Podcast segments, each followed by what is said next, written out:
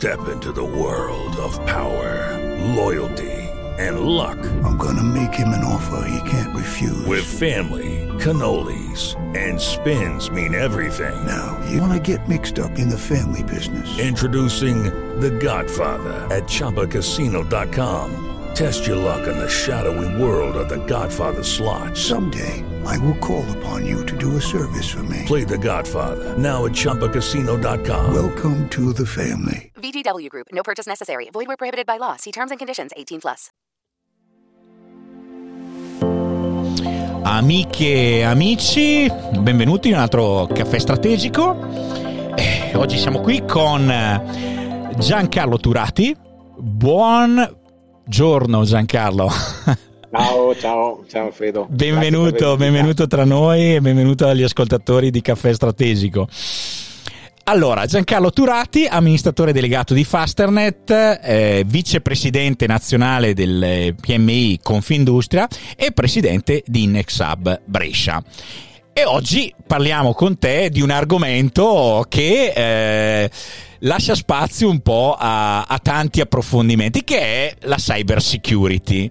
Quindi un, un fenomeno, si può dire, che negli ultimi, nell'ultimo anno e mezzo, due anni, è esploso eh, portando tutta una serie di ehm, preoccupazioni ma la domanda è, visto che la parola preoccupazione è formata da preoccupazione, quindi mi occupo pre- preventivamente, quanto questa è una preoccupazione e quanto invece eh, a tutti gli effetti poi eh, non lo è. Giusto per parlare di dati, si diceva che i crimini eh, informatici eh, già nel 2019 cubavano più del delle attività di delinquenza legate agli stupefacenti, quindi diamoci da fare, diamoci da fare, però eh, se ne parla tanto, ma poi parli con l'imprenditore e dici ma no, ma io, mh, mm, come si diceva nella pubblicità, mai avuto cari in vita mia, mai avuto problemi eh, di questo genere. Eh, com'è la situazione innanzitutto Giancarlo? Ah, beh, la situazione non è senz'altro rosea. Io spesso dico, eh, e ne ho buoni motivi per dirlo, che la cyber security, o meglio il cybercrime, è una pandemia, una pandemia che permane da moltissimi anni e produce un sacco di danni, solo che producendo danni di tipo soprattutto economico eh, tende a rimanere sotto traccia, salvo casi eclatanti come quelli che abbiamo già sentito, però eh, il, eh, hai detto molto bene, eh, è un, eh, una fonte di reddito molto efficace con rischi molto bassi, perché chi si dedica al cybercrime ha poche probabilità di essere individuato e quindi a fronte di guadagni sicuri anche, c'è anche una certa certezza, scusate la ripetizione di non essere poi presi. E quindi il, ormai il mercato si avvicina e sta galoppando verso i 100 miliardi di dollari anno. Ah, perché Però... la quantificazione del danno che il cybercrime produce su, su scala mondiale ce ne sono varie tipologie di, di, cybercrime, c'è quello che si fa come guerra di spionaggio, eh, quindi eh, per colpire stati, per colpire governi, per colpire progetti governativi o di stati, quelli per colpire aziende, quello per colpire istituzioni, quello per colpire multi-utility, eh, ospedali, di tutto. Di tutto La, come l'ultimo esempio che è successo per esempio per la SIAE Esattamente, quindi un'istituzione eh, e le motivazioni sono di vario genere, ormai non è più, non dobbiamo pensare al Giancarlo, un attimo che ti ho perso, scusami. È arrivata una telefonata. È arrivata una telefonata. Ah, ok, ok. Ora ho detto non sarà mica stato colpito proprio in questo momento. no, eh, potrebbe essere.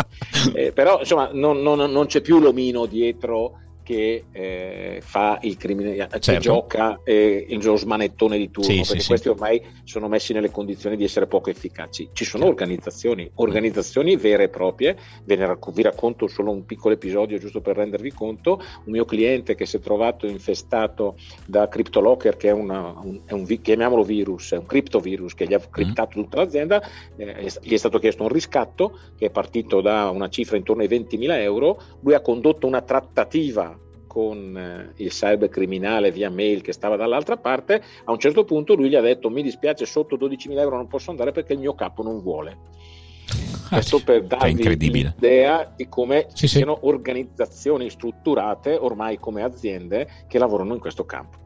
Ma questo è, è veramente. Ecco, una cosa che secondo me, perché giustamente tu hai parlato di istituzioni, strutture e quant'altro, quindi eh, tra parentesi, anche tu come eh, vicepresidente nazionale PMI Confindustria, quanto effettivamente tutto questo colpisce oggi, anche rispetto alla tua esperienza come Fasternet, la PMI? Ah, tantissimo, tantissimo. Io ormai ultimamente diciamo che eh, se, se- allora, se dovessi fare una cifra ti direi che in questo momento almeno il 50% delle piccole imprese italiane sono state colpite in vari modi da episodi di questo tipo, più o meno eclatanti, più o meno costosi, ma sono tanti, quindi parliamo Mm. di migliaia di aziende.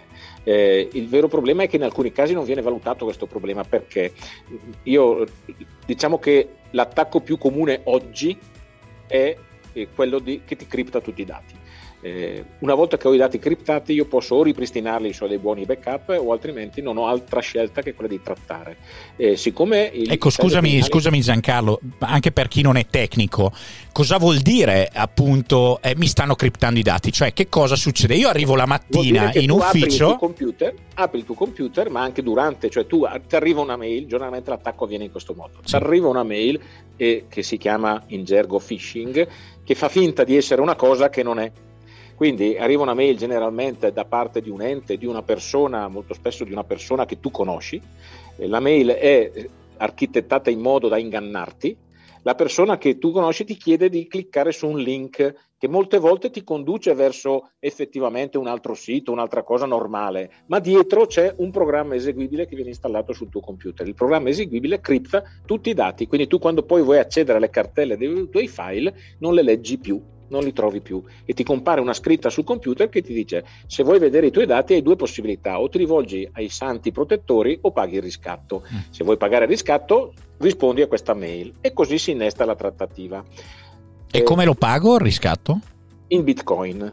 Ok, Normalmente in Bitcoin perché il Bitcoin permette all'attaccante di mantenere un discreto anonimato e Mm. quindi la, la transazione viene tracciata ma non viene tracciato gener- chi ha generato la transazione. Da questo punto di vista non sono stupidi i cybercriminali, non ti dicono una cifra che tu non puoi sostenere.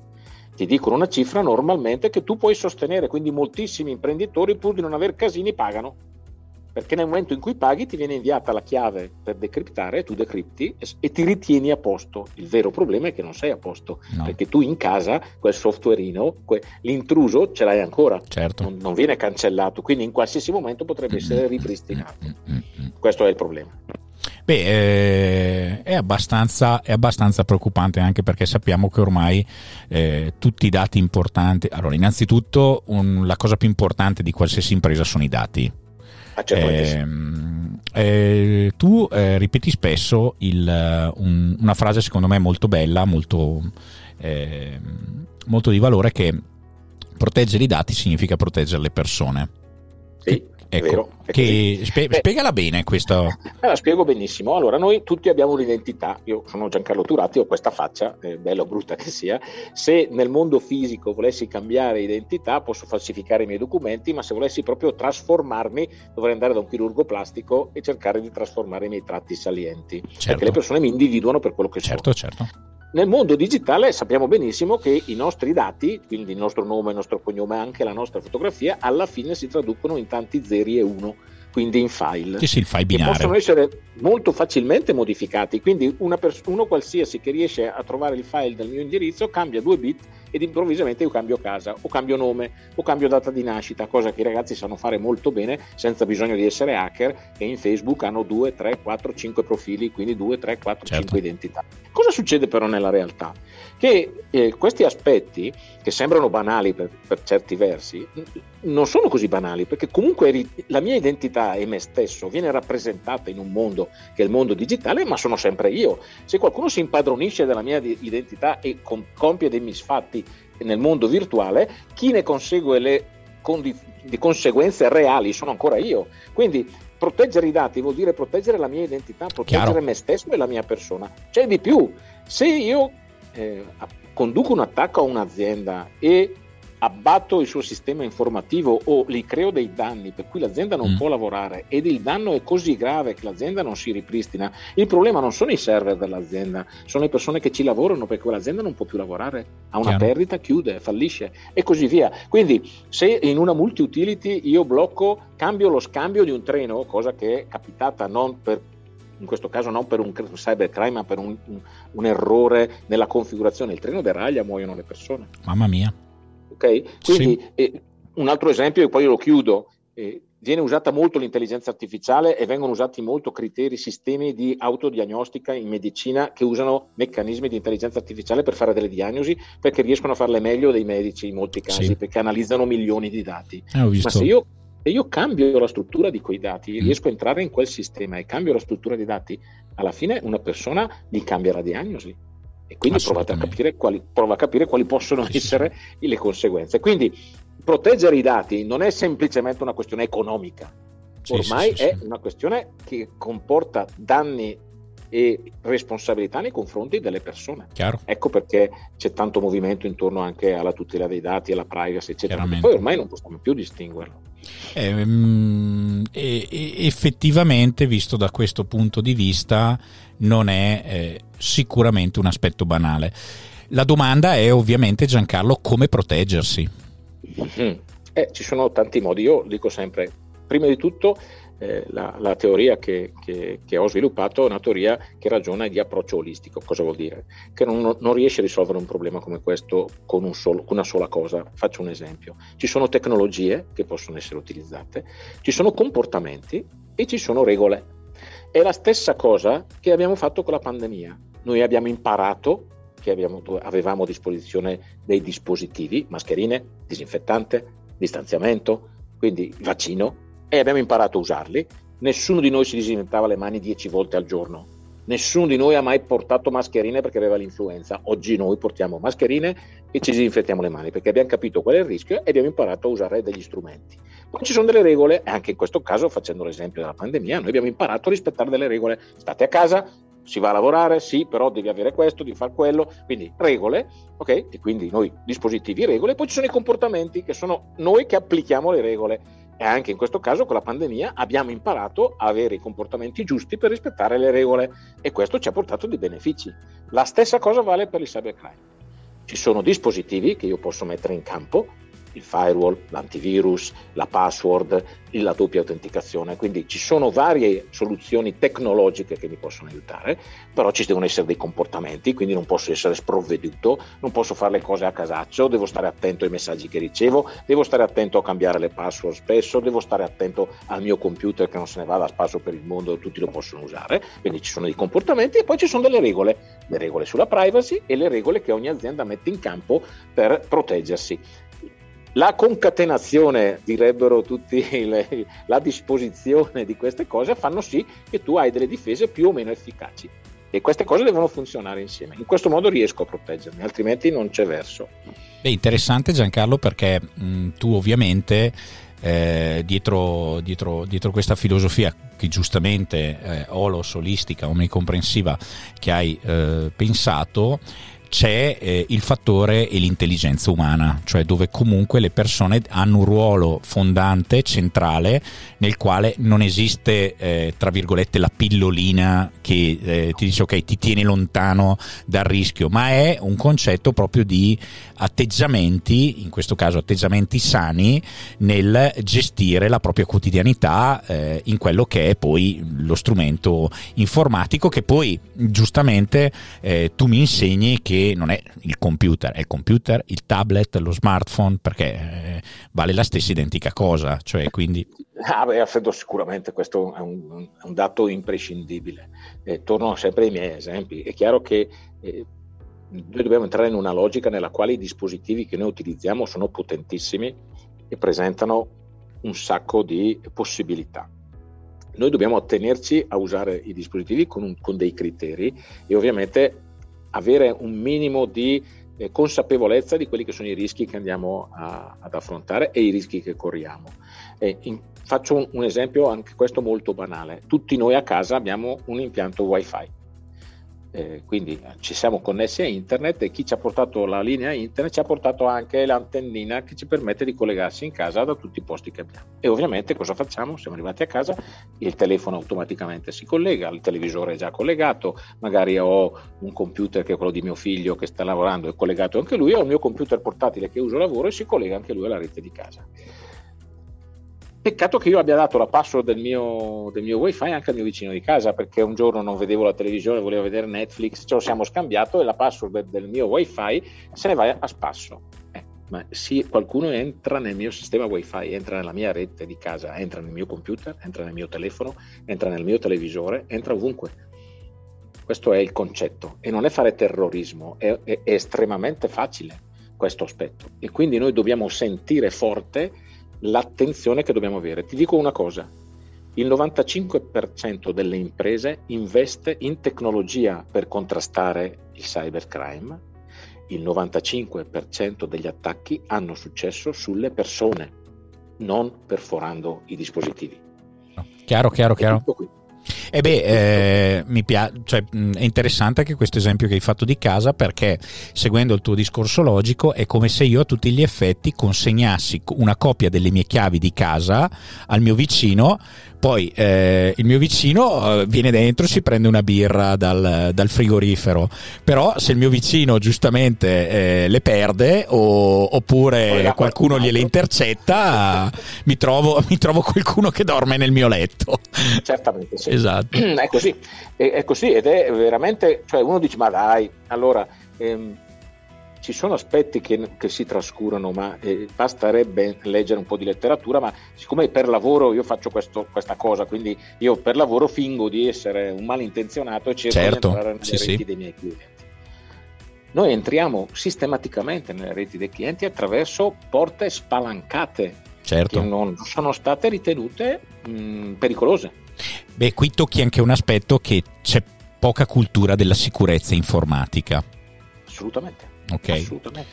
Beh, Perché non eh, c'è la percezione del rischio. certo, certo. Poi, poi succede che ti cambiano l'IBAN di un tuo fornitore o di un tuo cliente al quale E inizia a farti delle domande. E, e tu perdi, e tu perdi, è successo la settimana scorsa, in un secondo perdi 800 mila euro che non troverai mai Cavolo, più, ragazzi. semplicemente perché qualcuno ha scritto, qualcuno dei tuoi, eh, guarda che è cambiato l'IBAN, devi versare su questo. Certo, Punto. certo, certo.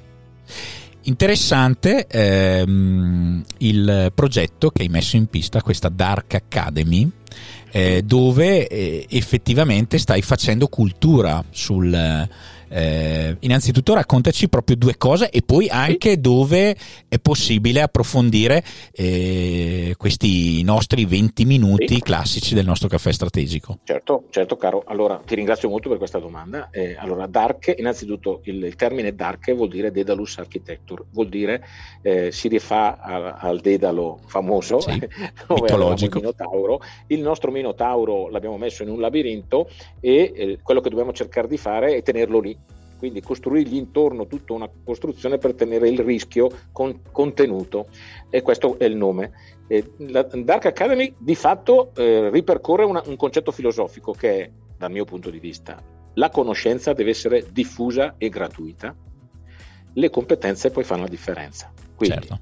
le, azi- le aziende come la mia devono mettere a disposizione della- del territorio, delle persone, delle aziende, la conoscenza, tutto quello che ha e poi la differenza ovviamente la si fa nelle competenze. Questo cosa vuol dire? Noi abbiamo creato un- una serie per esempio di cartoons, proprio cartoni animati, eh, molto brevi, due minuti, tre minuti, massimo quattro minuti, che spiegano alcuni concetti, la doppia autenticazione, la crittografia, cosa succede con la posta, cos'è la privacy, eh, con un linguaggio semplicissimo e si trovano tranquillamente su YouTube nel canale Dark di, di trattino ARC, ARCH, Dark Academy o anche di trattino ARC va bene uguale, si trovano a disposizione in tutti. Bene, Non- poi magari niente, metto anche il link nel post, così. Esatto, sono scaricabili e sono cartoni che possono che aiutano a capire i concetti. Poi se uno vuole approfondire, sempre su questo canale, trova anche delle pillole che sono un po' più tecniche, che spiegano, sono 10, anzi un po' di più di 10, 12 o 13, che spiegano concetti un po' più tecnici, ma vanno sempre con un linguaggio abbastanza semplice, sempre nell'ordine della consapevolezza, della prevenzione, dell'attuare delle misure che ti permettono di essere un po' più tranquillo. Perfetto. Soprattutto poi, per i ragazzi. Se poi sono anche a portata di mano a questo punto, eh, diciamolo tranquillamente, non sono tecniche ma tecniche, come diciamo noi qua. tecniche, assolutamente tecniche. esatto. Chiaro, lampante. Eh, è ovvio, sai che noi siamo tecnici. Esatto. Io dico sempre che i sistemisti servono per sistemare. Esatto, no? Allora, se no... Sistemista sistema, se no che esatto. sistemista è. Esatto. Eh, Giancarlo, io ti ringrazio tanto per questo tuo intervento, eh, molto, molto, diretto, molto spumeggiante, fresco e mm, a questo punto eh, ringrazio tutti i nostri ascoltatori grazie di essere stato qui con noi. Spero che poi magari faremo degli approfondimenti anche nel tempo, un po' sull'evoluzione della cyber security. E... Grazie.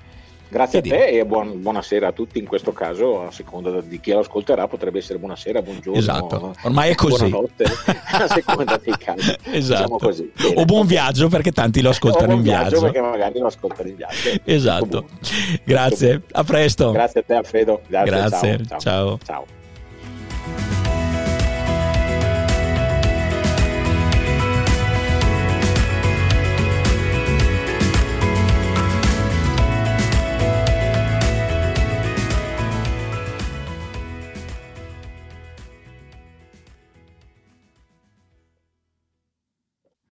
Lucky Land Casino asking people what's the weirdest place you've gotten lucky? Lucky? In line at the deli, I guess? Aha, in my dentist's office.